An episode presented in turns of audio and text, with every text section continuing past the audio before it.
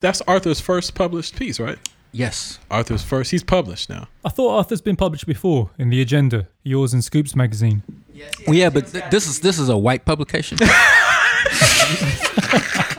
This is legitimate. this was real. this, they, they actually count. They count this. They start this at one. You're right. I have. Wow.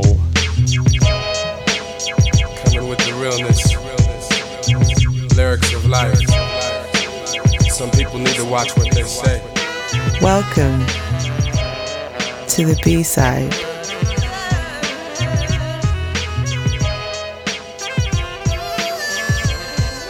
Scoop, Isaac, Jahan,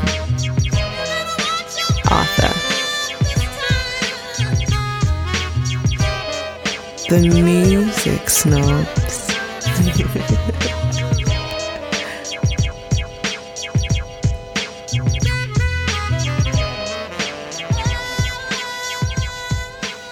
is the Music Snobs podcast. My name is Arthur, your lead voice, and I'm joined as I always am with my co-hosts Scoop, Isaac, and Jahan. It is summertime, which means it's Sade time. So we long overdue with this one. So let's talk about Sade. The band Sade has six platinum albums, four Grammys, and have sold 60 million records worldwide. Now, how are they able to stay relevant after 30 years without having to succumb to pop antidotes? We're looking for the secret sauce. The Right. secret Ma- sauce of maintaining- Sade. I think you just I think you just said it. The, the fact that they haven't put out that much product. They you know they've they've not. They've got like 40 songs in their catalog. That's what I'm saying. Not They- counting the live stuff. Right, they haven't overdone it. now I know why D'Angelo is famous. No, that's different. There's a difference. There's a big difference. There's a huge difference. now I understand. No, there's a don't huge put out anything. Just keep product. Don't drop anything, and you remain Relevant. famous, relevant. Yeah, yeah. Not only famous. I think John, to John's point, in coming up with this topic, the important point is relevant. Relevant, Not yeah. just famous, relevant. Yeah. Because it should work the other way, right? It should work. I mean, firstly, let me shout out Sade, London. London, great, great, great band. Probably the best band to ever come out of London. And I guess Sweet Jay, band. Jay, our audience is sophisticated to know that Sade is a band and not, uh, Mm-hmm. you know, Okay, not just one human being. So, I had to correct somebody the other day. well, that's why I put it in that that copy. You, It had you to have be to banned. correct people in London. I mean, being real, you have to correct people in London because she's.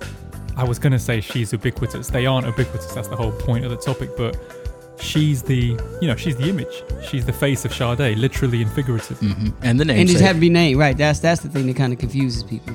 Did she take on that name after the band was formed? no, no. her name, Hel- um, Helen Folasade Adu, Okay. Her birth name is. Nigerian name. Now they have performed the Sweetback though, so I think that needs to be clear too. So that's Paul Denman. So it's on only bass, it's Stuart only McInerney, Sade when guitar. Sade is there. When Sade is there, they The say band yeah. is not Sade unless Sade is there. Right, that's what I'm saying. So, but they in Well, the band is not Sade unless all members of the band are in the band. Who's on first? What's the password? The password is what? But no, I think I think the answer to your question is the fact that they haven't put out that much product, so they haven't oversaturated the market with their sound or anything. So people kind of, um, from an audience standpoint, they wait for those moments and, and and they make sure those moments are special. And no, I think there's a vast difference with D'Angelo. You know, when you only put out two projects in 22 years, there's a difference between putting out, you know, mm-hmm. five or six in a 22 year But see, here's but hold on, hold on, because I, I kind of agree with you because as you're saying that, I'm thinking of D'Angelo, Lauryn Hill, even Maxwell to some extent. It's like these people still remain a part of our conversations. See, but I think Max Maxwell they, can go out. Sade is releasing material, even if it's few and far between. They're releasing material almost at a Anita Baker like level or Right. rate. So, to Yeah, John's but- point, how are but they? guys- But here, but here's the deal, Uh, Joe. hold- Let me, John. I know you, I, I'm not gonna say I know what you're gonna say, but I think there's a vast difference, and that's what I say. You need to take Maxwell out of that conversation. You need to take Anita Baker out of that conversation eh, uh, from the Lauryn Hill and D'Angelo's. When you're only dealing with two products, period. That's different from Maxwell. Still has five, I think, projects. Anita Baker still has like five projects. You know, Sade as a band has four or five projects. When you only do They two, you that, can't yeah, build yeah. on anything. That's it. So th- they're they're not Sade, Maxwell, Anita Baker. No, they, they're, they're pacing themselves differently. Putting out two and that's it, different. But the question here is is different though because unlike unlike the other people that you guys have mentioned, unlike Maxwell or Anita Baker, Sade come out and smash it commercially every single time. In the intro, you know, I said that they had six Yeah. platinum albums, and the thing is, Yeah. they have six studio Yeah. released albums. Yeah. So each from the gate from 1985's Diamond Life. Multi-platinum. Multi- multi-platinum. exactly. Yes, yes, and, yes. and and their tours. I mean, they these are four people who have no dance routine, have got no spectacle. Four people, three guys with instruments and one woman in front of a microphone. She's hardly dancing, and they're doing arenas. They're doing stadiums. They're not doing, you know, it's it's one thing to sell out on the basis of your music to you know sell really really big, but then to do a live show which actually isn't a live show in in a modern context, certainly not an arena show in a modern context. To do that, people will spend 85 pounds, 150 dollars a ticket. It's incredible. and she keeps her clothes on. And she keeps her clothes, and she's always kept her clothes on. Mm-hmm. Suits, mm-hmm. turtlenecks. You know, there's no video out there. There are, I mean, you know, there are sort of photos out there, but there's no video out there, or album cover out there, or any record company marketing out there that's marketed her in in an incredibly lascivious way. There's nothing. There's nothing about Sade that's not tasteful. There's nothing about Sade, the band, the group, the music, the woman, that's not elegant. There's nothing about her, about them, that's not sophisticated and reserved and refined. And one could argue that in that respect, there's nothing about them, and I'm a lifelong Sade fan, as Scoop's uh, wife Tracy knows. Um, there's nothing about them that's dynamic, arguably. And coming up when they came up in the era of Madonna, in the era of Michael Jackson, in the era of Prince, in the era of all these big, big stadium acts, even like Duran Duran, right? Mm-hmm. Coming up in that era, for them to have hit it that big and then remain big through the Beyonce era, you know, through the Jack Jackson era, through even Radiohead have got a massive live show. To remain big at that level, just doing what they do, unchanging, it's incredible. I don't know how they've done it. But they, I think they're such a unique band with a unique voice, and, and if you go to and, and Stuart Matthewman has to be the center. I think he is the centerpiece to why this band stays relevant, even more so than Sade the singer. You know, it's it's it's his songwriting, you know, and you know uh, the bass playing Well, they- of the band they all write, that lays as a they foundation. all write the songs, man. I mean, Denman is the bassist, but they all write. They all write the songs. I think. Okay. I think maybe Scoop. Actually, you've got a very, very good point wrapped up in there. Matthewman's the sax player, right?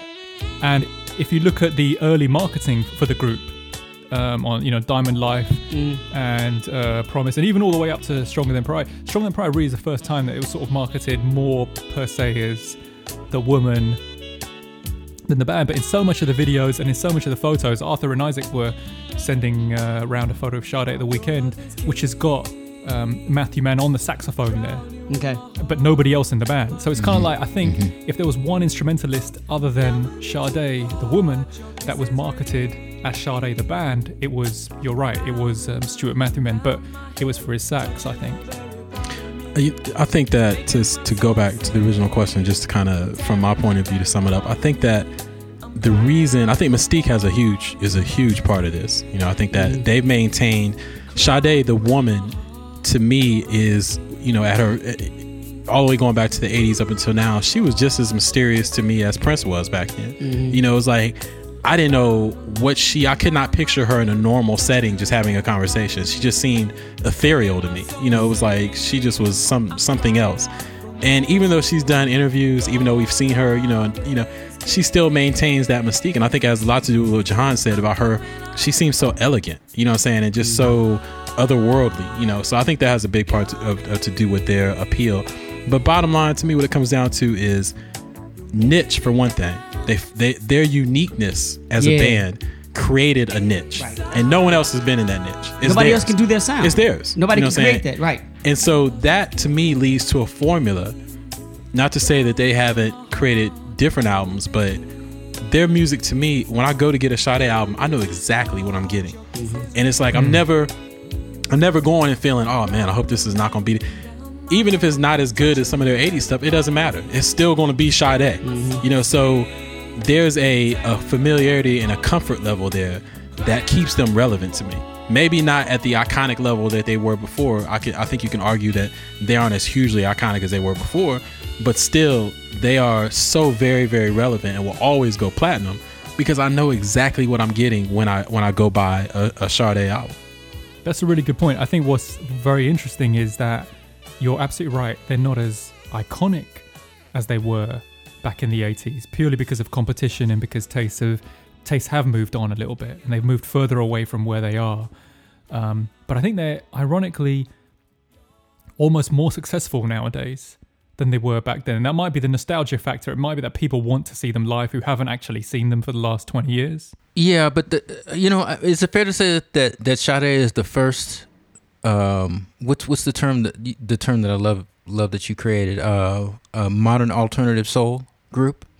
Because you know, I, I listen to Maxwell's albums and I hear I hear Sade as the as the primary influence. Yeah, that's because Stuart Matthewman is, you know, he, he was one of Maxwell's very early collaborators.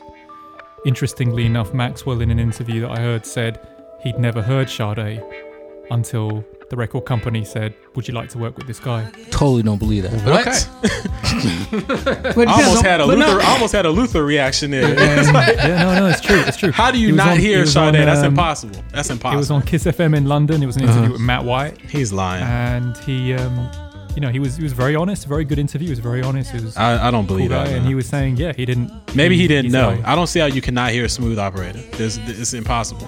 Hang on to your love. That was That's. dope. I yeah, mean, he may not. He may he not. may have, not have He known. may not have known it was them, but yeah. especially as a musician, as an artist. How can you let that slide Yeah, by? at least, That vibe, yeah, yeah. at least Arthur had an excuse with Luther. He wasn't. A, he's not a musician. right, right, right, right, right, right, right, he is a black But no, man you're in right, America. Arthur. You're, you're- right, right. You're right, though. They are. They are one of the first modern alternative soul Because they had bands. I mean, you know, they they, had- were, they were marketed as jazz when they first came. That's out. Exactly. right. When I now I remember I remember when uh, when Diamond Life came out, I had first heard Smooth Operator on what was then called the Quiet Storm station in Berkeley KBLX, and this is before the term smooth jazz had been created. Uh, but they had owned that space for quite a while, where you had this this um, just this sound, this this this this easy, uh, accessible, but I mean this easy, non elevator music sound. You know, with um, a woman who I think I, I I don't think that Sade's voice is dynamic, but I think she has a dynamic voice. You know what I mean? That is so different.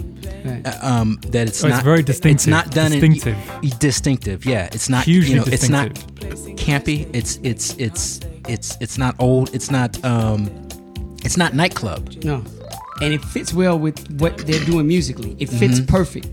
It's a and, and perfect it's unique. marriage. I mean, for a woman to have an alto range in the way that she does, with that timbre and that undertone, that gorgeous, that gorgeous, Yeah. slightly rough undertone under her voice. Oh my god, amazing!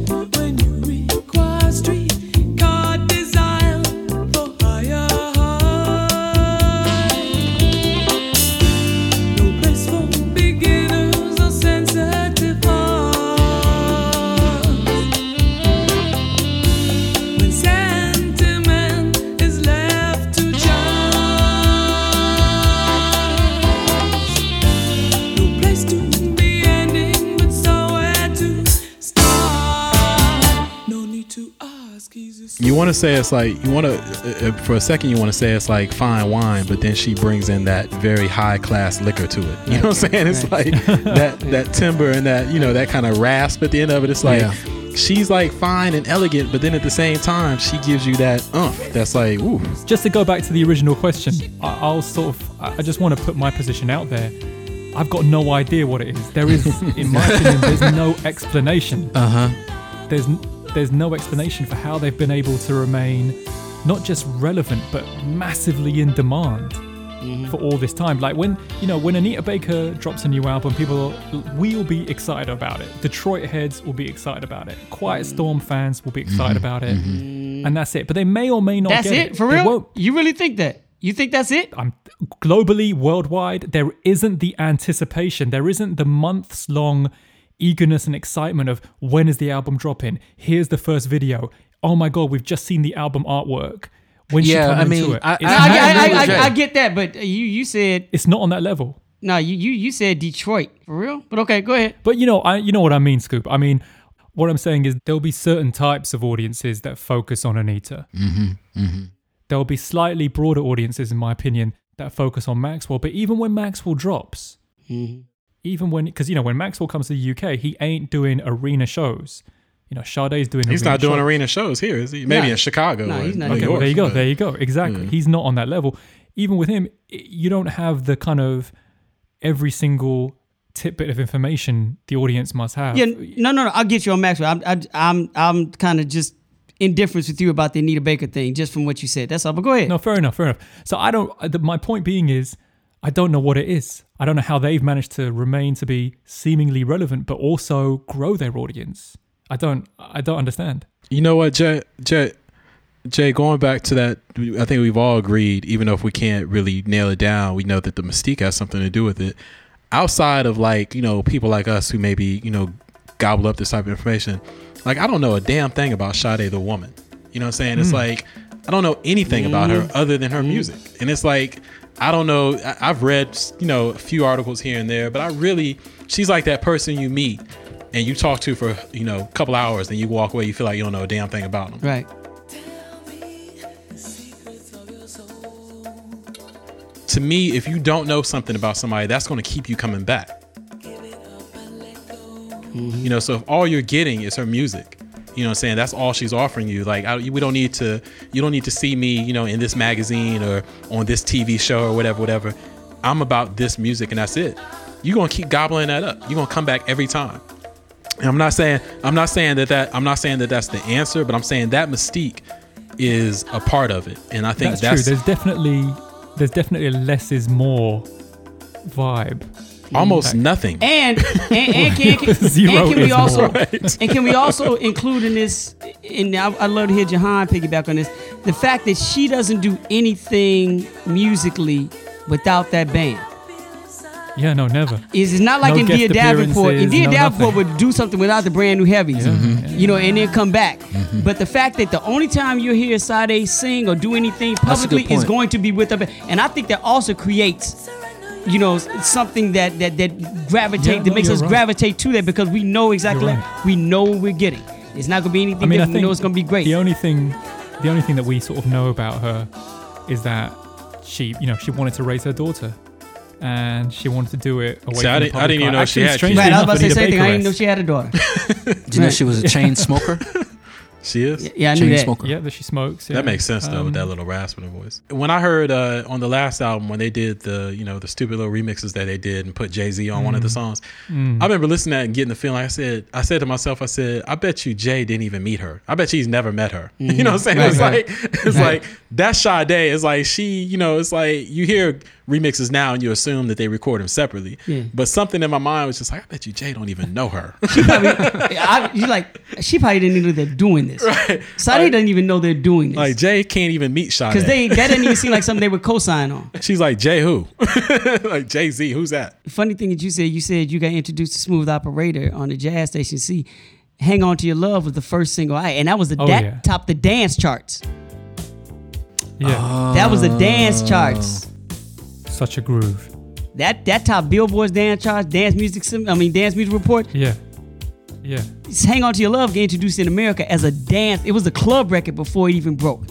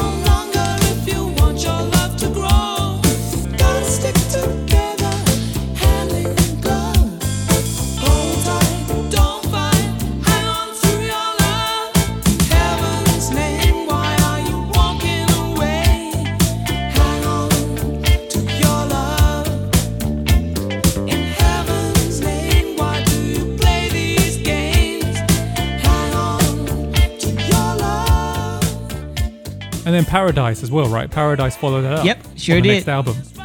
Yeah, And I don't, you know what? Listening, just going back in my mind, hearing you guys talking and listening to these songs in my mind as you're saying them, I don't want to shortchange her because I think I've said, you know, formula, Yeah, this be and that. careful, bro. I don't want to shortchange her. Those albums were off the chain and they were dynamic. You know what I'm saying? Those songs stood out mm-hmm. by them. It wasn't like elevator music where it just and they sounded weren't the pleasant. same songs. They weren't I mean, the it was same songs. ilk. It I mean, was it was some mm-hmm. di- diversity on those albums. She went into a dub. These were great, great, They went great, into like great a, albums. a dub reggae phase with. Love, Love, and that's Love why I Is was giving credit to the And, bass being um, the centerpiece of that because the bass mm-hmm. line, the bass line to me is one of the centerpieces where you know the Sweetback as a band is doing their thing. right, You know, right. Jay, do you think is she one of those artists who can only Sade the, the the woman can only record when she's feeling a certain way when she's it seems like you know does she have to be going through a certain you know sad period in her life to record or what is it? Who knows? I mean, I, I think clearly they make enough money, so cash isn't a driver Mm-hmm. for her to for them to record or perform or whatever. Clearly they've, you know, they're they're set for life. Their families are set for life. I'm sure. Because I did hear a rumor. uh, Tell me if it's true. The last album that they did a couple years ago, she was going through something. Was it a divorce or something? Uh, Again, Sade being no idea. Sade. I can only. yeah. and the like fact I- that, this but the fact that you don't there. know that we don't know it is beautiful. Right. Yeah. This stuff Yeah, was out all. there, and the, and the you know. I will say that everything, from a personal point of view, everything after Love Deluxe, I could I could sort of take or leave. I think Promise, Diamond Life, Stronger Than Pride. Stronger Than Pride to me is their great. That's their magnum opus. Love Deluxe, um, which I didn't fully appreciate at the time, but I now appreciate as an amazing album. I think everything after that, they lost a little bit of the. I mean, funk is the absolute wrong word to use in relation to them, but I'll use it anyway. They lost a little bit of their funk or individuality. It just seemed a little bit more diluted, a little bit more homogenous, a little bit more. That said, you're not you're not leaving Lovers Rock on the table though. You're taking it with you though, right? I'm leaving it on the table. I don't want Lovers Rock. You can take ah. it. Take my coffee. It's cool. You know, let me let me let me close this out by asking a a, a question. Wh- Why are we do you to think- close it out? I mean, have we? After you just said that, you think Sade wants to hear anything else from you? So we don't have an answer though. We don't have a. yeah, yeah. That was him, Sade, not us. But look, we don't si- have a. I, I'm I'm English. I got the. I got Nah, immunity. brother, nah. She, I, she feel she look like the type of sister that's gonna cut you off with the quickness. Like you don't get you don't get three strikes. You you even look like you mess up at the plate. That's it. But Go jokes on, aside, how, how how come how, how come she's never talked about in in in the diva conversation? Now now I don't believe that a diva only has to be someone with this this massive voice of multi octave ranges and everything like that. I mean, a diva is is is uh, a, a female singer with with with with presence, with stature, that's influential. Um, But diva has something to do with attitude also. but does it have to? I think by definition it In does. our in our culture. in our yeah. culture, yeah, it does. it may not be the strict definition, but within our culture. Within our culture, yeah, it does. Well, you know what, Arthur? I'll, I'll I'll help you out here. I think she's above that. I think she's. I mean, there's no question she's in it. Is there any question that she is a she has a voice that's worthy of influence? Oh, is yeah, but to not a- John's point, she defies categorization to me. She's beyond. Yeah, she that. sets her own definition as opposed to us Yeah. setting it for her, and we. Res- I think as an audience, we respect that. But go ahead. There'll be people like you know, Patti LaBelle will say something about Mary J. Blige. You know, she can't sing. You know, Chaka Khan will say something about uh, Beyonce. Maybe you know, she's not. You know, she's not like me or whatever. I'm not saying they've said these things. I'm saying I can picture it. I can't picture any Black American Miki Howard, Patti LaBelle, Chaka Khan, Dinah Ross. I can't picture any of them criticizing Sade. I just, yeah, I might be wrong. I just can't see it. And vice I think versa. she's above it. I think she's, I think she's. Well, I, I can't picture Sade having an opinion on any of these people. I can't. What see about her across talking. the water though? I mean, what about what about a Caron Wheeler or or or Mica Paris? I can't. You know, I don't even know. Sade to me, and maybe it's maybe it's the English thing. Maybe it's you know I grew up with her in a- in a way. It's maybe she just seems otherworldly to me. No, She it's not. It's not just. ethereal. I, I completely agree with you. She does. If she was on stage with like at one of those, you know, events where they got all the singers there, I just cannot see her standing there with all those others. She'd have to move to the side. She needs her own space. She's Sade. She She's not a yeah, diva. completely. She's Sade. Okay. You, do you notice? Do you notice one thing? How you never see Sade's legs? she's always wearing really, really long dresses, right? Beautiful Mm-hmm. dresses, beautiful long dresses. You know why? It's because Sade doesn't walk, Sade glides. Don't freak you out. Don't try to make don't up wanna- for saying you they leave lovers freak rock you on the out. They don't Look, wanna he's, freak he's you trying to make it out now. He's trying to trying to make it up. And you won't see them at Essence Fest. right. See, and that true. keeps you out of diva. You know what I'm saying? Yeah, that you're they not- you like it rises, but but I think also as an audience we don't put her there. You know what I'm saying? I think she she controls it, but we also respect that. You know, it's like um, if you could tell when the media respects somebody when you honor their wishes. She puts out there such regalness, such you know, such such just beauty. And it's not and grace and grace so that in her context diva is a bad word. So we don't align that with her because she's giving us no reason and we respect that. So that's part of the reason i don't think we associated with and you know john brought up uh her physical characteristics. You can see it in her eyes man. It's like you look at Sade's eyes and you see that regalness that grace that mysteriousness that mystique is in her eyes and it's been that way since you know uh uh since the since she left nigeria You know, was And- she and you born know she- the- she- was she born in london joe No, she's born in Nigeria. oh okay And you know, it's she seems down to earth as well in a bizarre way. Like I don't know if it's just the I don't know if it's just the B girl kind of hoop earrings, the big hoop earrings that she always always wears. But she just seems she seems like you could have a conversation with her in a way. down down to earth in a, in a ethereal way right In an ethereal yeah, exactly. what a paradox. But yeah, yeah. I mean, we were talking about how she doesn't, how she hasn't done anything outside of the context of Sade. But do you, do you think? Uh, I mean, who do you think could produce her with that voice? no one just who's doing it living Yeah, living no one Michelle. no one I, I could I could see Michelle think- playing think- with her like a live show. I could see that. What about like a T-Bone, T-Bone Burnett? That's, I mean, that's No, a no, different sound. It's, I know, it I know, seems but my- like it my- had to become my thing- something completely outside of. I know, but they're so perfect as is. I don't, you know, and, and, and they're so synonymous with one another. The is. sound, with the voice, the I mean, everything, and they've been doing it. Uh, Let me At go this back. level- Hold up, though, Scoot. Let's go back to I think I don't know what episode it was, but just to to Devil's Advocate, you were saying that whatever whatever artists we were talking about, you brought up the point about you have to diversify. You know what I'm saying? And show that you can do different things. As almost, I'm not saying that's what you said. I'm just paraphrasing. But we talked about that point about diversifying as proof of genius. But are we saying? And even though I, I do feel like those those uh, early albums, they did a lot of diverse music although they have a signature sound. It's like they're it's almost like they're butting heads with themselves because it's like they have a signature sound, but they do do diverse music. So do they need to branch out? Does she need to prove anything, or does Sade need to prove nothing? I, I mean, I would love, I would love to see them re- revert to the first, to the sound of the first three albums, rather than this quasi I agree with you on that. Sade, quasi I Adele agree with you kind of that. Sound. it, I hear what you're saying. But in answer to his question, who could produce it? In my mind, they're so tight and so succinct. I can't, I can't, separate can't them. That's what I'm saying. You're- He's asking the question, who You else can't can do it. them? They're right where they are in my mind. I Yeah, I can't, can't- see I can't, anything I was gonna anybody say- messing this up. I know? was gonna say I would like to see her do like real like you know real jazz, but I just I can't take her out of the context of what she is in my mind. It's hard for me. Well, to the band has ventured into certain things like that, but still, I mean, they would if they did it. His because the question was produce them. Now, if they wanted to produce some type of and self-produce, stay self-contained, and go the jazz route and her thing, it's going to sound beautiful because they're doing it. Getting the outsider to come in and do that is It ain't gonna work. that's what I'm saying in my mind. That's why I can't picture it. So I'm answering the question. You can't picture. But to me, diversity and their music has been diverse. If you really listen to everything that they've done, there is diversity in there. It's contained, but it is diverse. Right. You know, um, yeah, it, it, it, yeah. it's, you can go from stronger than love is stronger than pride to hang on to your love to no ordinary love. Uh, yeah, to no, it's very- Maureen. you know, right, you can go all type of places with this thing.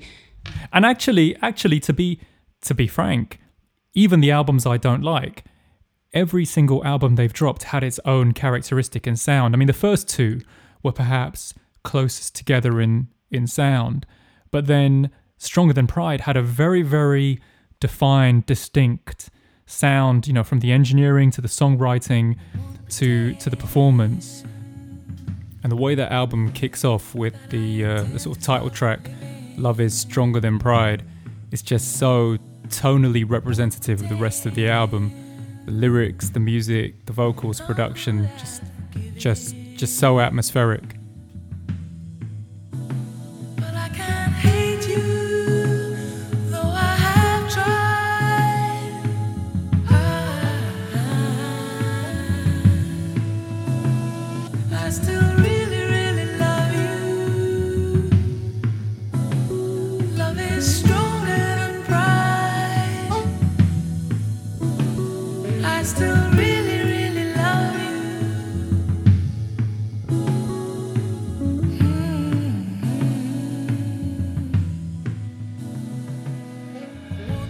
Love Deluxe had a, a brand new sound, a very, very clear, defined sound, different instruments, let alone instrumentation and production. And then again, Lovers Rock, again, a different vibe. And then again, Soldier of Love, again, a different vibe. Um, so, so they have, you know, they've made incremental changes, but those changes have been made across all of the songs on each project, I will. s- which again is I will say this to your point, Isaac. If they did decide to like do some crazy as Irish bar, you know what I'm saying, some Mumford and Sons type stuff, and they pulled it off, then they raised another level of genius. Like, oh my, see, They're the you- if greatest you could- band ever. right? Because now you get into that category. Like, my God, you could do all this, and you could still, Right. you know, All right. I mean, I, I'd probably kill myself. If Hey, that if it's dope, but, it's dope. um, I bet y'all would have liked Bitter more if she was singing on it. You said what? he going back to Meshell Ndegeocello. He's, he, he going, he going She- she episodes back trying to prove his point. Oh, okay. You had me lost for a She- second, she huh? Yeah, you know what? done it, but You're actually right. So just so just to wrap it up, because I know Arthur wants to wrap it up. Um, if you had to choose, I don't think I think we all agree that there is no answer here. But if you if gun to your head, you had to choose one characteristic about the band, whether it's you know whether it's her looks or whether it's their songwriting or production or whatever. What what one characteristic would you choose, gun to your head, that you thought, okay, you know what, stab in the dark, this is how they stayed relevant. Uh, um, I would say unique uniqueness. No one sounds like they do. No one does what they do. No one. I'll, I'll go with what I said earlier. I think. I mean, I think it's Stuart Matthewman, but at the same time, um, I say Stuart. I'm sticking with Stuart. Stuart Matthewman to me is the centerpiece to all that. So I would say their consistency. Every album, she's on the cover, close photo. They have. well, no, I'm serious. You know, Right. they- each album, That's each album, is, identity. each album is like a 45 to 56 minute running time. You know what you get. they in, they out. right. You know, Yeah, I'll probably go with a blend of everything that you guys said. But they're a brand, basically. It's very, very few, even Beyonce, even like megastars today, they're not, they're, you know, they're brands in the way that they've lent their names to mm. businesses, but they're not brands in their music, their philosophy. They're what every brand wants to be. They're an authentic brand.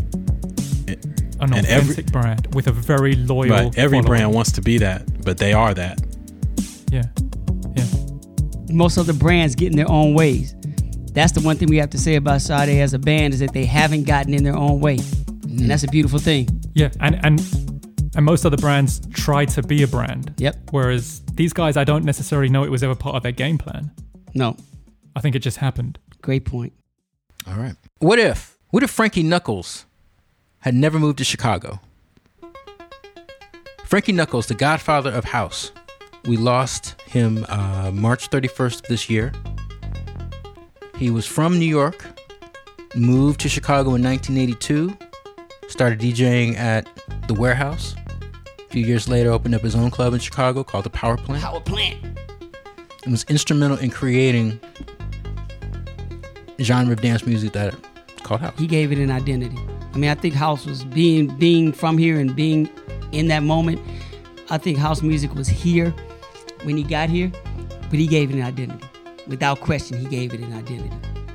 By the music that he, by his song selection, Song selection, being um, being the DJ that he was, you know, having a residence, you know, which wasn't really known. You know, you, not, not too many people had residence back then. You had some clubs, but not that were directly identified with the specific DJ being there.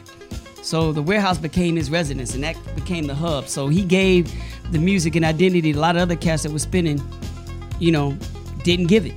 You know, um, the, the the Peter Lewickis, the Lou DeVitos, the Kenny John, uh, uh, Kenny Jasons. You know, they spun all over. Mm-hmm. You know, they did house music all over. Farley when he was young. Jesse Saunders, was one of the founders. Chip Veasley, another founder. You know, all these cats spun, but none of them had a residence. You know, where every day, every every Saturday, every weekend, you went to the warehouse. you know who was gonna be on those tables. But what was it about Chicago? In other in other words, he was DJing in New York City. Yeah, but it was a. It was more dance than it was house. He he he gave it a place to root itself in soul. If you ever heard Frankie spin, Frankie was extremely, extremely gospel influenced in his approach to music. Know, even if even in in in the individual he released, if you go back and listen to sessions and sessions two, the last two albums he basically did.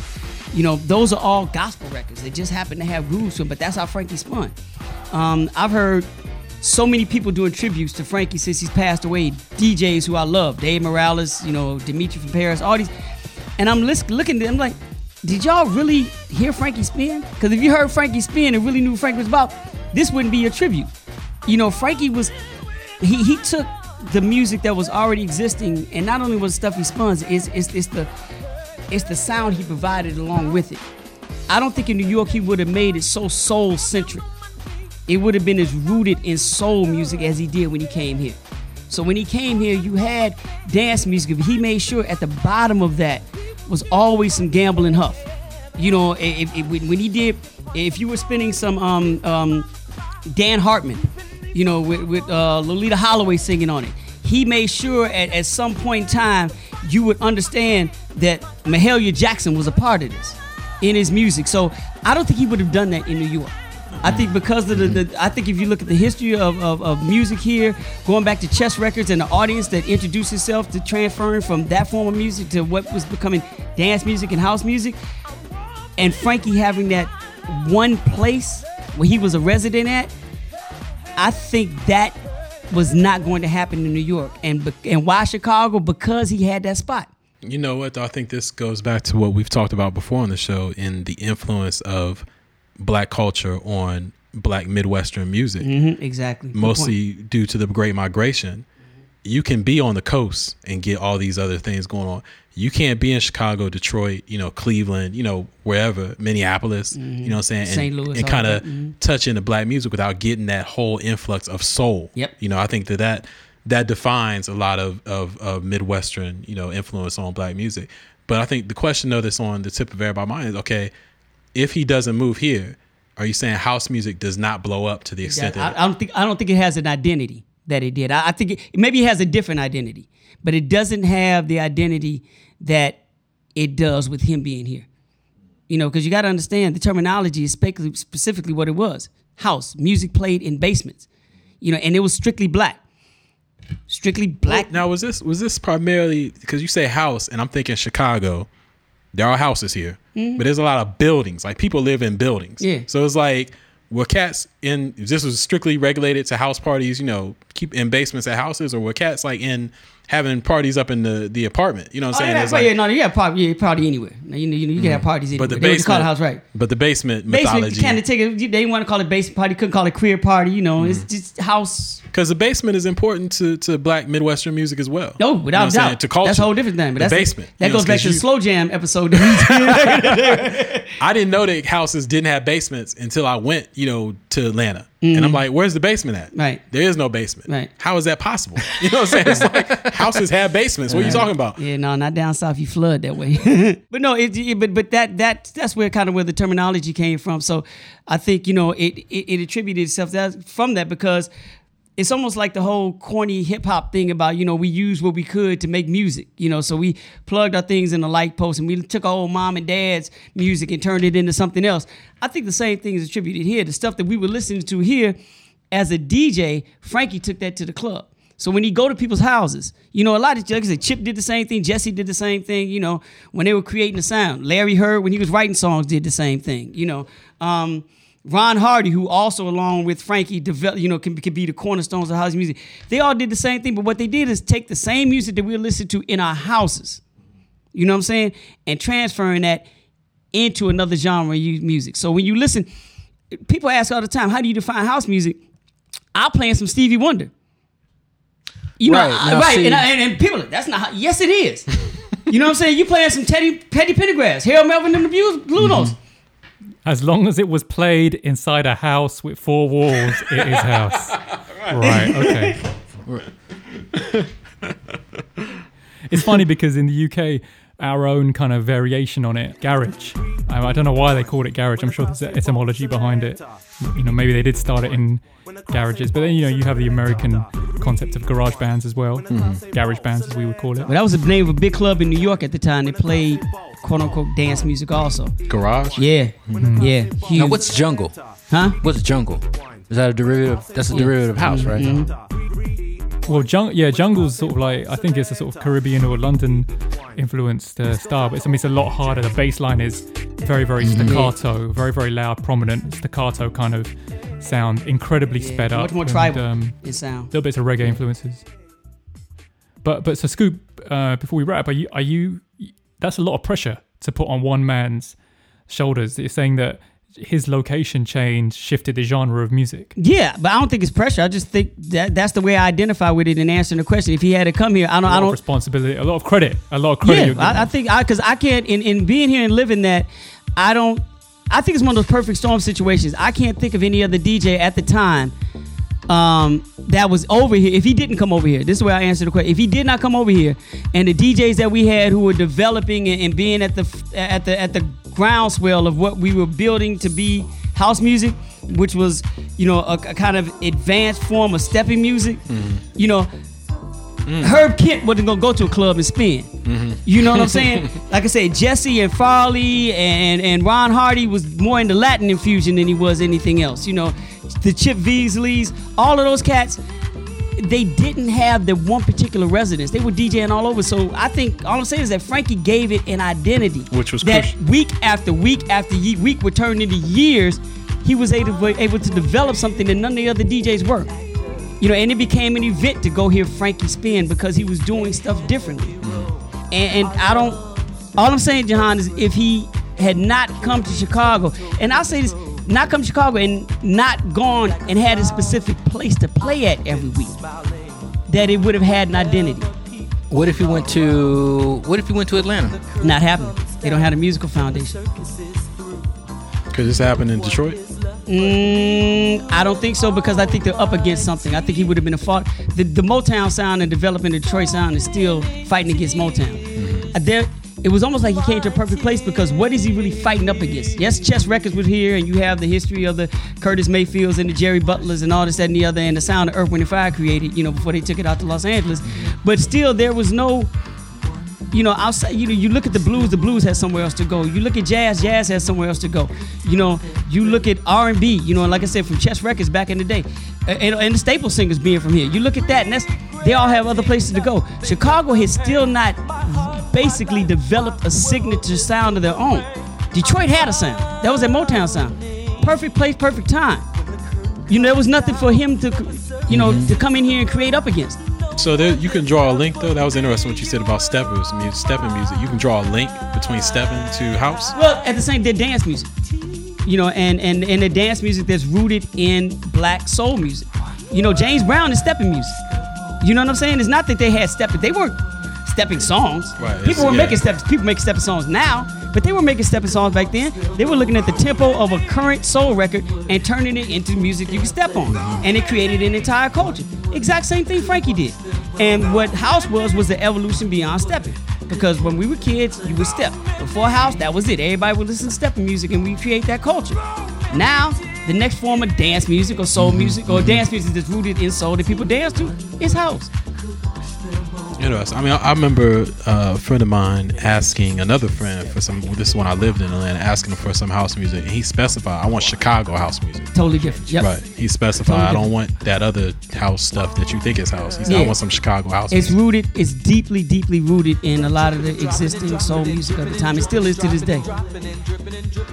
I've got exactly the same experience. In fact, and Scoop, Scoop taught me because um, in London, all the stuff that they, when I was growing up, all the stuff they termed house was actually dance. It was this sort of techno, Right, synthesized, just horrific, Yeah.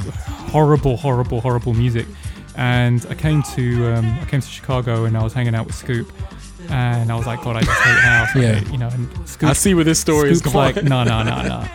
You you don't you don't know. And he took me to a club with uh, I don't even know how I got in. I was pretty sure I was under 21 or something. But he took me to a club with uh, bangers and PJ Scoop, and um, and they play. And there was one point where Scoop dragged me onto the dance floor, and he said, "This is house." it, was, definitely. Yeah. It was unlike anything I'd ever experienced. Now I felt ridiculous because and every time they played a track like that, Scoop would go like, "This is house." my experience was almost embarrassing because what I knew to be house growing up in in the Bay Area, even though I'm from Chicago, up to being you know eight nine years old, was Jungle Brothers' "Girl I'll House You," right? And So sad. that summer, I think that was 87 or 88 or whatever it was, came to Chicago for the summer, and there was a a, a, um, uh, a house party at, at the basement of Push up the street. And what they were playing was incredibly different from. I, I mean, I almost didn't even know At how the- to at the approach Push the dance to it. Yeah, At the push headquarters.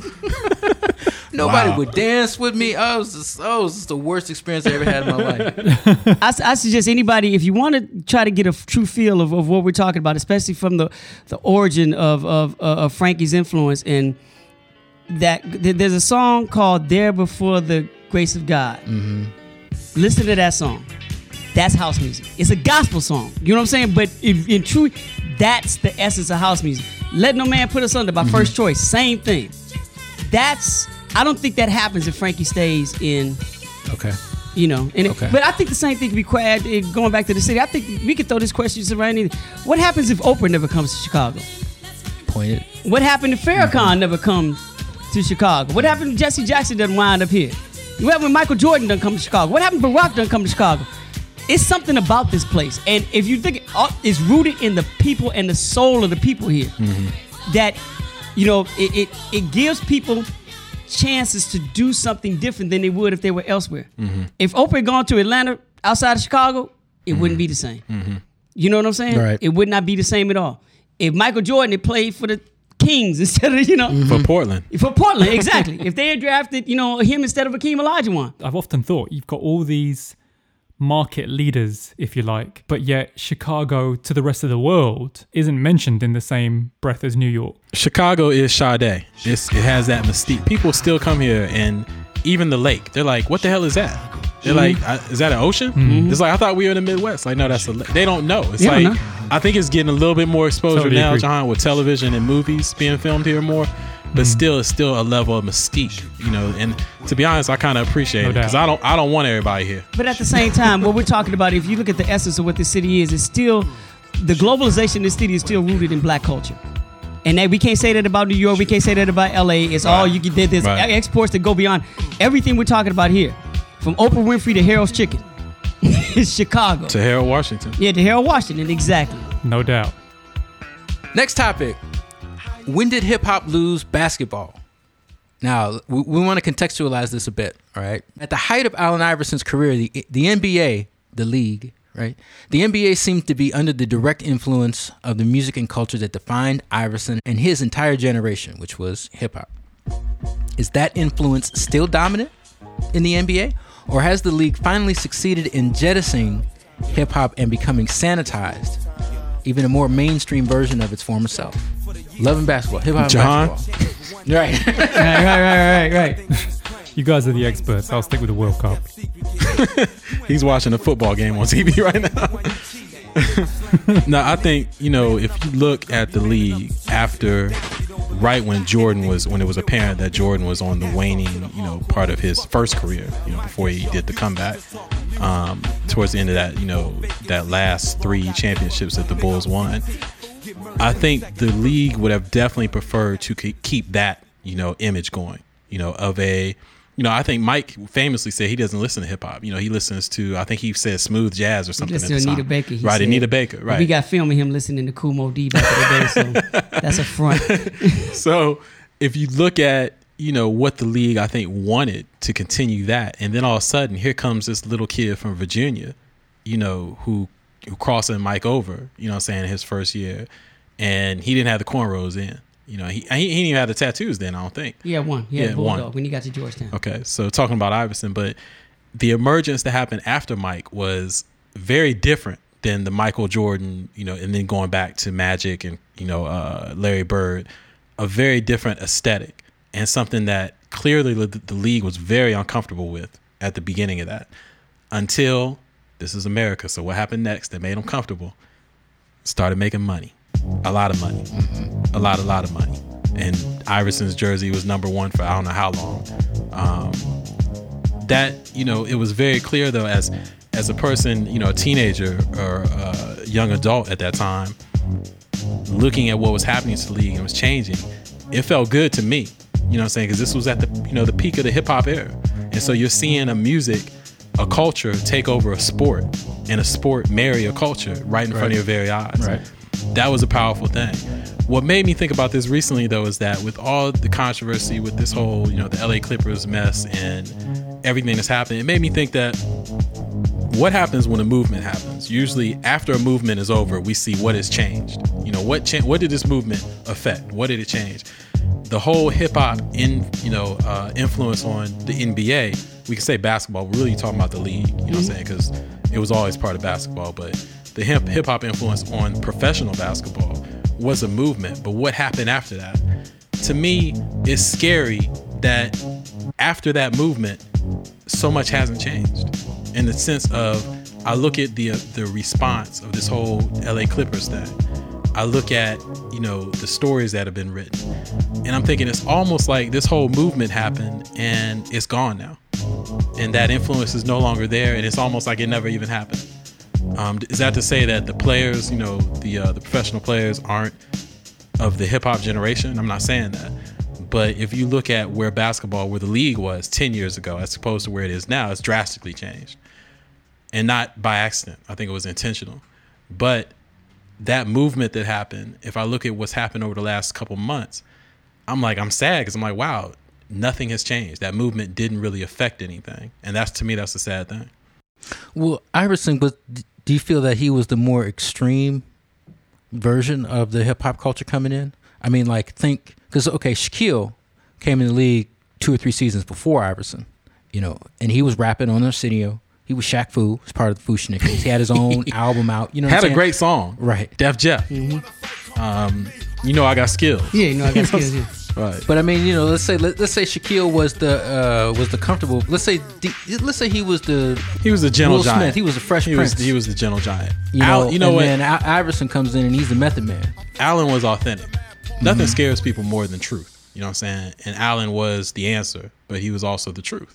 And there, he was very authentic to what he was. There wasn't just like we were talking about Sade. There wasn't like he pretended to be this or he stepped into this and said, "Oh, this is going to be my brand. Let me put a hundred tattoos on my arm. Mm-hmm. Let me cornrow my hair. That's going to be my brand."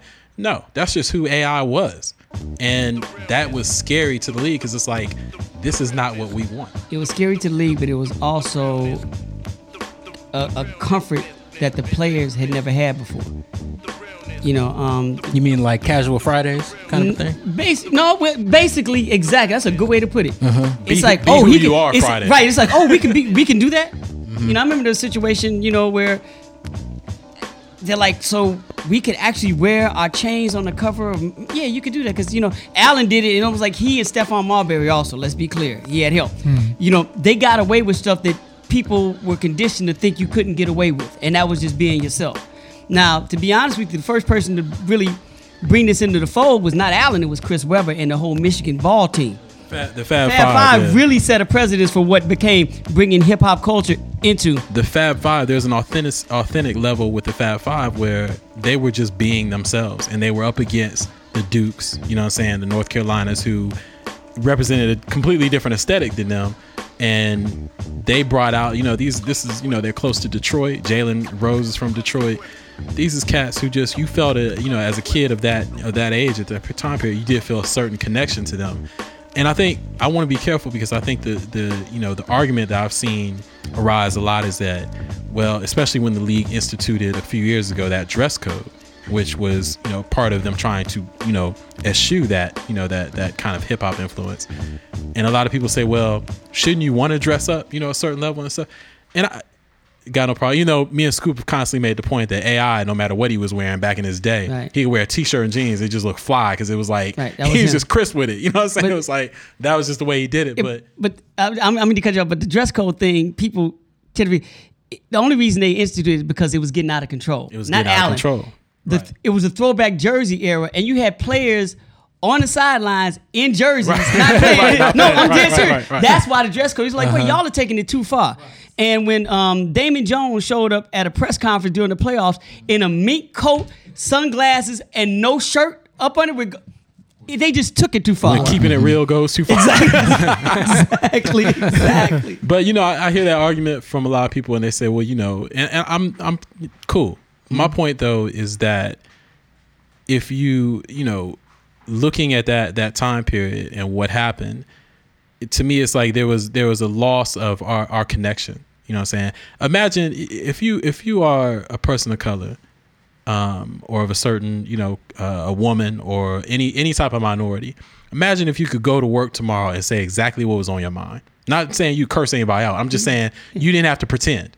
You didn't have to worry that you, like Arthur said uh, uh, before, of offending someone or saying because you you know you're trying to keep a certain part of yourself hidden because you're worried that your true cultural identity In corporate, in corporate America, In your true cor- cul- your true cultural identity will cause you to your other coworkers to feel uncomfortable around you. Imagine if you didn't have to do that at its at its peak of what Iverson and some of these other players represented before, to Scoop's point, before it got out of control. At its peak and at its best, that's what that represented. Mm-hmm. These players were being who they were. Um, and being respectful about it, being cool about it, but they were who they were. And to me, that was a beautiful thing. But I think it was allowed to go on for so long because it was making a lot of money.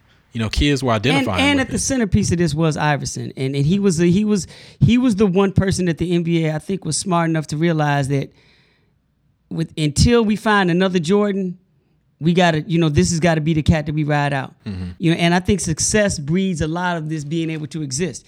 If Fab Five were not successful in doing what they did and getting back to back final games in NCAA, Mm-hmm. then their whole defiance would not have resonated. right, absolutely. I think Allen Iverson being as great as he was, as good as he was, for as long as he was, and and the whole defiance of the little, not just the the bad, but the whole little guy mm-hmm. killing the league. Uh-huh. If he was not successful in doing that, if he if he reached Stephon Marbury peak, it never would have happened. He far be he became the best player of his generation. Mm-hmm, mm-hmm, you know, so I think success also goes hand in hand with this. And what's happening now, to Isaac's point, is that I think it's all built around leaders, and I think Michael was a leader at the time, so the league kind of shaped itself off of him. The league didn't want you to go to Charles Oakley, Charles Barkley route.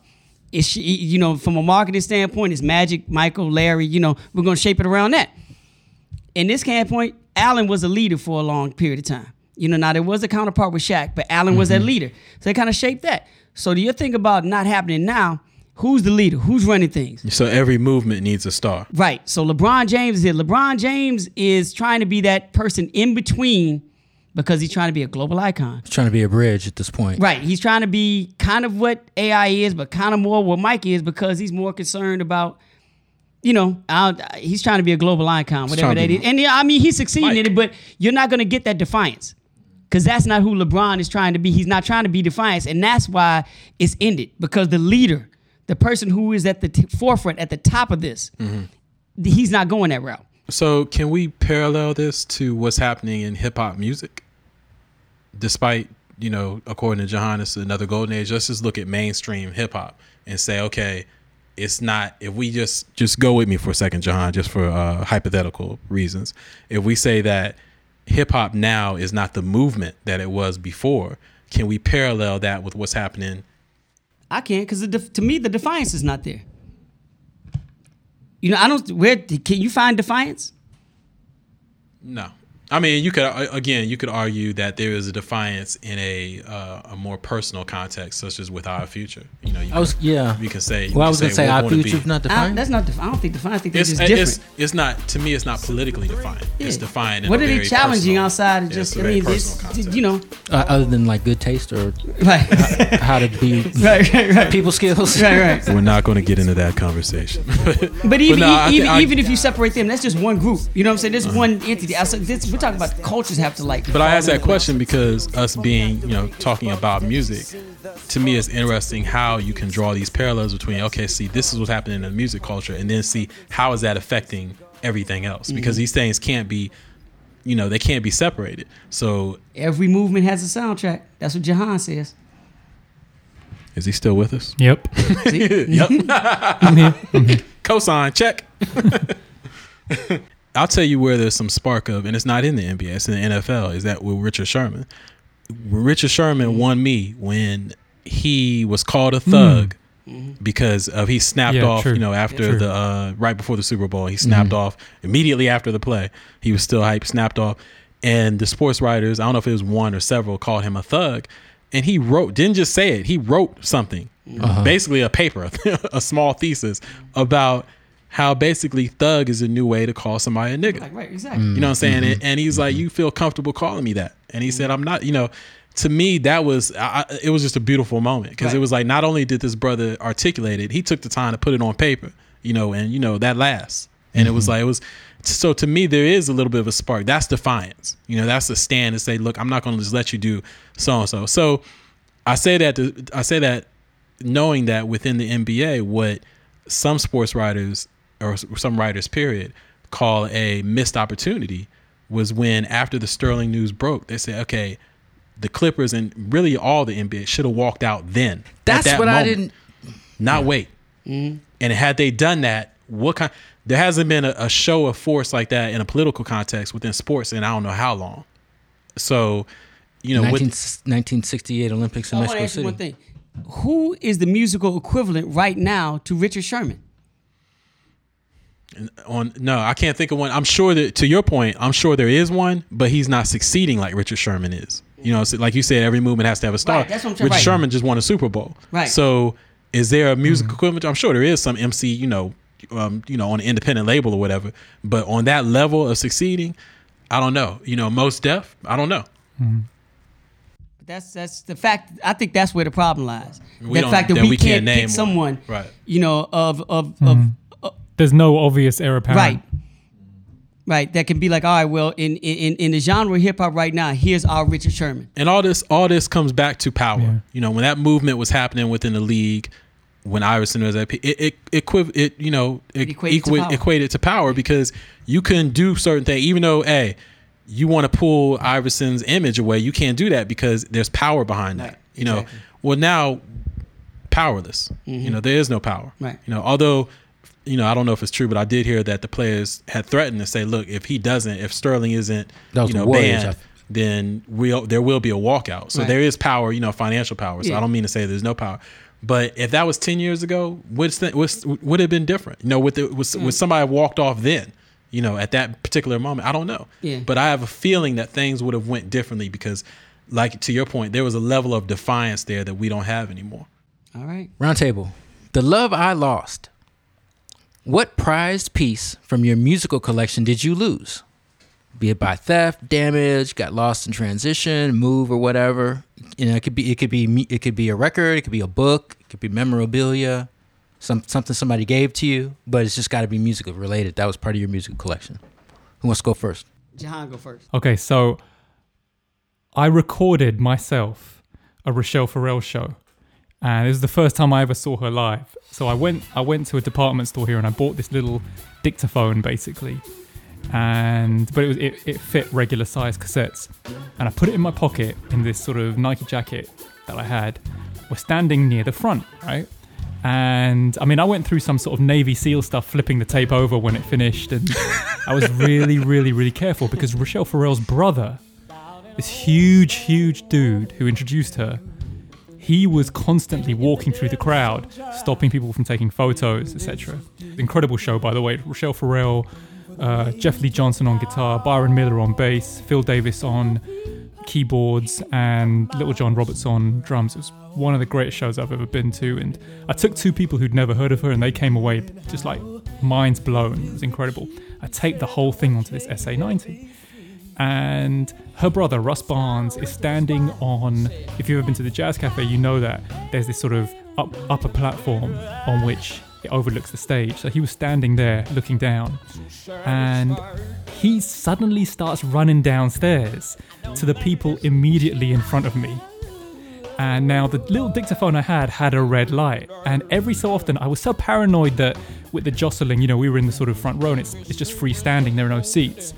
I was terrified that someone would jostle me and it would just snap the tape off. Mm. So I kept checking. I kept just like opening my pocket a little bit and looking, is the red light on? Yes, the red light's on.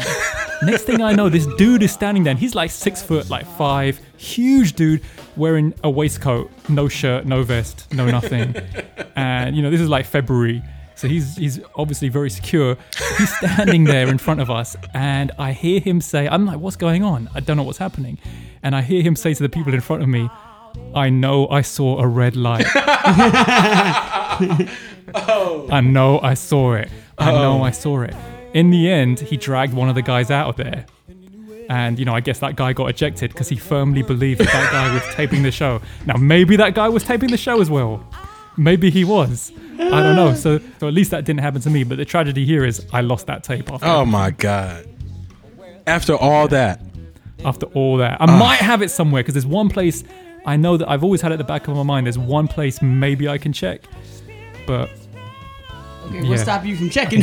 right? I'm almost, Check you know now. what, Go Scoop? I'm look almost now. scared.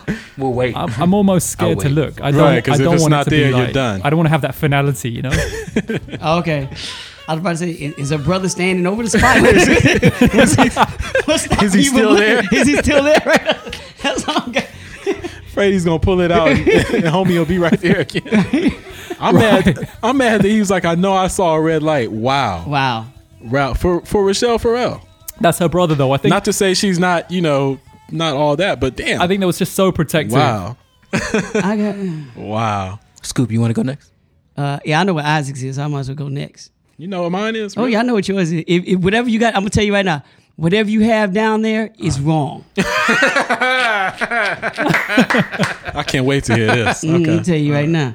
You're gonna think of it while I'm talking though. I'm gonna tell you that right now. Um, mine is very simple. Um, it's the 12 inch version of Herman Kelly's Life Dance to the Drummer's Beat. One of the greatest records I had ever heard in my life when I was in high school. It took me like it took me to get into college to find the 12 inch, and I finally got it. And um, I did everything Isaac told me to do before I even met Isaac, keeping stuff in plastic. It was the only 12 inch I ever had that was in plastic. I had crates and crates and records, but the only one was in plastic was this one. Um, and still, to me, it's one of the it's one of the songs that is the foundation of hip hop. I've never felt I, I've never had a song impact me like this, and it took me time to find it. And all I can tell you is that I have no idea where it is. In the process of growing and moving, it just it disappeared. You know what I'm saying? So I and you can't find 12 inches anymore, dude. It's a wrap. You know what I'm saying? It's it's gone. I don't. You can't even find it on Gem nah, I or can't something do. like that. You know, I stopped. I gave up trying to find. I guess I've gotten to the point like I guess it's not for me to have. I'm, you know, I may run across it one day, but um, How very zen of you. huh? That's very zen of you. Yeah, I, you know, you got to grow up. Thank God you got YouTube. I can hear it. you know, you can SoundCloud. You can find the song. Because if I couldn't hear the song, because I don't have it on cassette or anything, just a full 12 inch version of that song. Nah, so that's mine. All right, I'll go next. I actually have I have scoops. I don't think that's it, but to me, Scoop, your lost memorabilia is when Prince invited you to that concert and you said no and didn't. Nah. Or you said yeah and didn't didn't go. Nah, I'm that's good. your lost piece. Nah, I'm good. I'm good. I'm good. I've seen him. It's not like I haven't seen him before. I mean, he wasn't gonna pull me on stage. If he did, that'd have been a whole nother story. Maybe I did miss out. Right. You don't know. You didn't go. oh, there you go. Okay, so mine, I was I was 17 years old. It was the Lovesexy Tour. It's a Prince thing, right? So the whole thing, the whole thing happened when I I found out that I had that I had worked part time in a law office with the sister to Miko Weaver, Prince's guitar player, who was touring with him.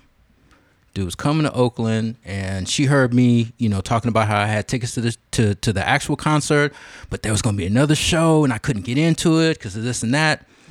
And um, the next day, uh, she gives me this cassette, and it's a TDK SA90, and in purple writing it says Prince the Black Album, Ah, I remember. and nobody had the Black Album. Ah, 1988. was it his handwriting. It was in purple ink. It didn't appear based on you know what little pictures I've seen, but um, the other side of it Was purple spelled correctly? No. But on the, on, on the other on the other side of the tape was a uh, was a This is what I sound wanna was a soundboard rehearsal of the, of a Sign of the Time show. that Oh I my God. that I've never been able to find since, and I, I've got several Sign of the Time shows. Oh my god. Pristine quality. He wins. yeah. He You win. You I win. you I think No you idea win. where that. You no idea where it is. You might have just taken Scoop's place on a list of Prince f ups. Yeah, that's way No more. idea. That that may be way more. no idea. When I did don't you know realize you had lost what, it? what would be what would be worse if Arthur lost it or if he recorded over it? recording over it. Recording over it. recording over it that'd is be worse. easily Because then you worse. just No, stupid. no, no, no, no, no, no, no, no, no, no, no. I'll say this. No, losing it. Because if somebody gets their hands on it, and next thing you know, releases it and making money off of it, mm-hmm. at least recording over, you can't make any money off of it. Yeah, But, but, whoever, still. but whoever The has last- Oh, that, but let someone else enjoy it. I think the just the sort of klutz factor of actually recording over it would be just unforgivable. you probably would have jumped off a, a roof or something. That- yeah, I wouldn't even. That's it. Because the thing was, when, when she gave it to me, the first thing that I well, the first thing I did was listen to it. But the second thing that I did was dub it and put the tape in So the. you don't know, even have we the do. dub? Put the tape in the Oh, drawer. oh, whoa, whoa, whoa, Jay, hold on. So up. where's the dub? You lost two.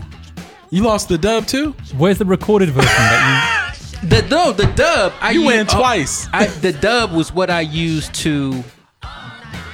The, basically, the dub, the dub was what I used to bribe the guy at Ticketmaster to sell. Oh, you the handed tickets. it to him. You gave it to him. Yeah, there's a whole thing to it. Okay. But all yeah, right. yeah, yeah. I Okay, gave all it right. I thought you lost both of them. I'm gonna say. But I'm saying, you know, you're talking about recording over it, and I, you know, I popped the tabs and all this other kind. We, we, you know, I secured it down. Yeah, I got no idea where it is. Do you remember at what point that you lost that you knew you lost it? Mid nineties. So you just went looking for it one day.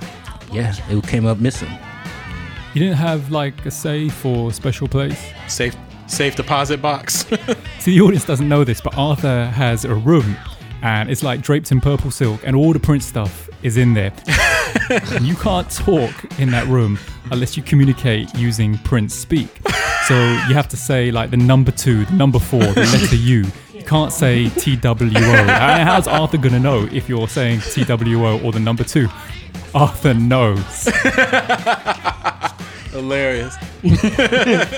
But to be honest with you, Miss Stuff, you as you get older, as other people come into your lives, kids, wives, you know, all and that, it, in the transfer, it's like telling somebody's secret on one side of the room. By the time it gets to the other, it's changed.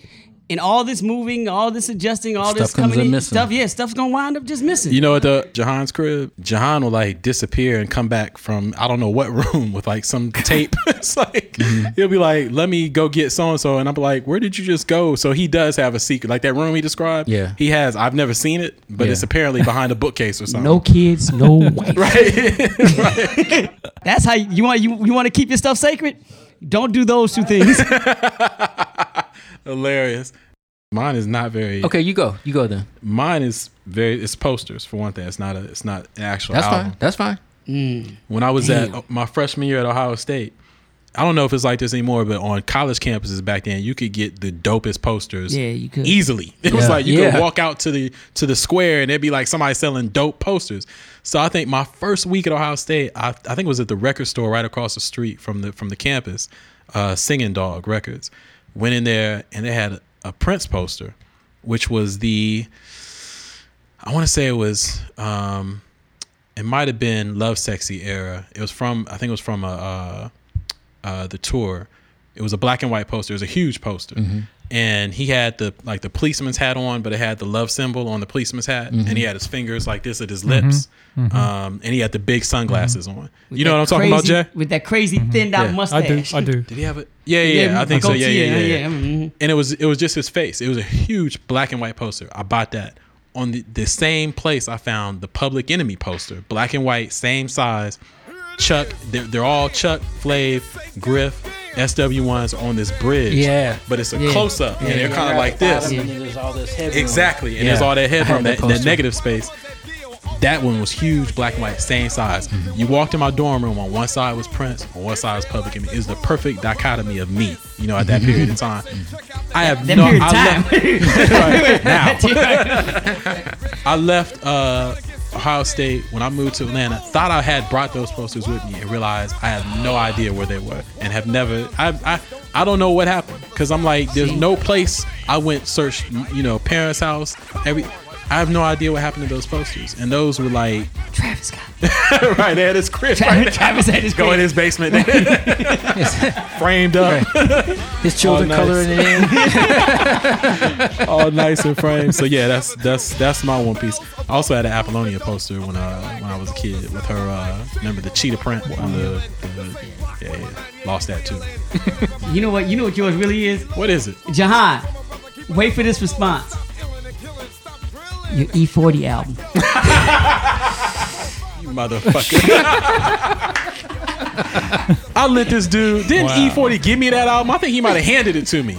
Wow. And I gave it to Scoop. You denied it for like a long Are you admitting it now? No, I'm not admitting it. I Come on, still don't know. I, Now, I- you know, J- Arthur, back me up. Do I lose track of my stuff, man? Come on, man. No. E-40 gives me an album because that's when I did that story on him for Double XL, and I handed I it to assigned you. you. Yeah, you assigned me, but that don't make up for it. I was trying. Gave my man the album, and then it comes up missing, and he like not only it, it'd be bad enough. He's like, man, I misplaced it. He still don't- denies even having it. I don't remember me. I'm. I don't. But wait, I thought that's what he was gonna bring up. I forgot. All, you see, I forgot all about it. You brought it up. Now, I, it's, because I, I was- I was now prepared it's for it. I gonna was be another ten years when, before I forget I, about when it. When I looked at this question, I said, "Oh, Isaac about to. rip- I don't know what Isaac gonna say." Matter of fact, can He's you bring it to this recording, Scoop? I knew he's gonna come with that. The funniest thing though is when uh it was shortly after that I borrowed uh Common's. What's the album where he went kind of wild on the uh Electric. Electric. Electric Circus. Circus? I borrowed that from Scoop. Brought it back. no, I I was going to get it from him. I borrowed it from him. I'm walking out the house. I'm like, all right.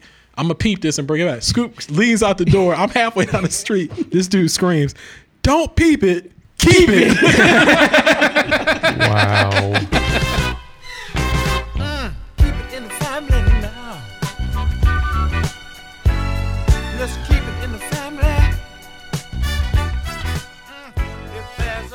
This has been episode 27 of the Music Snobs. Find us online at themusicsnobs.com. We have our show library at soundcloud.com slash the music snobs. I'm yours and I know you Twitter handle total music snobs. We have our In the Mix series at mixcloud.com slash the music snobs, featuring mixes by Jahan, myself, uh, DJ Ali Al, and Mr. Monotone is going to give us a mix as well. Thank you.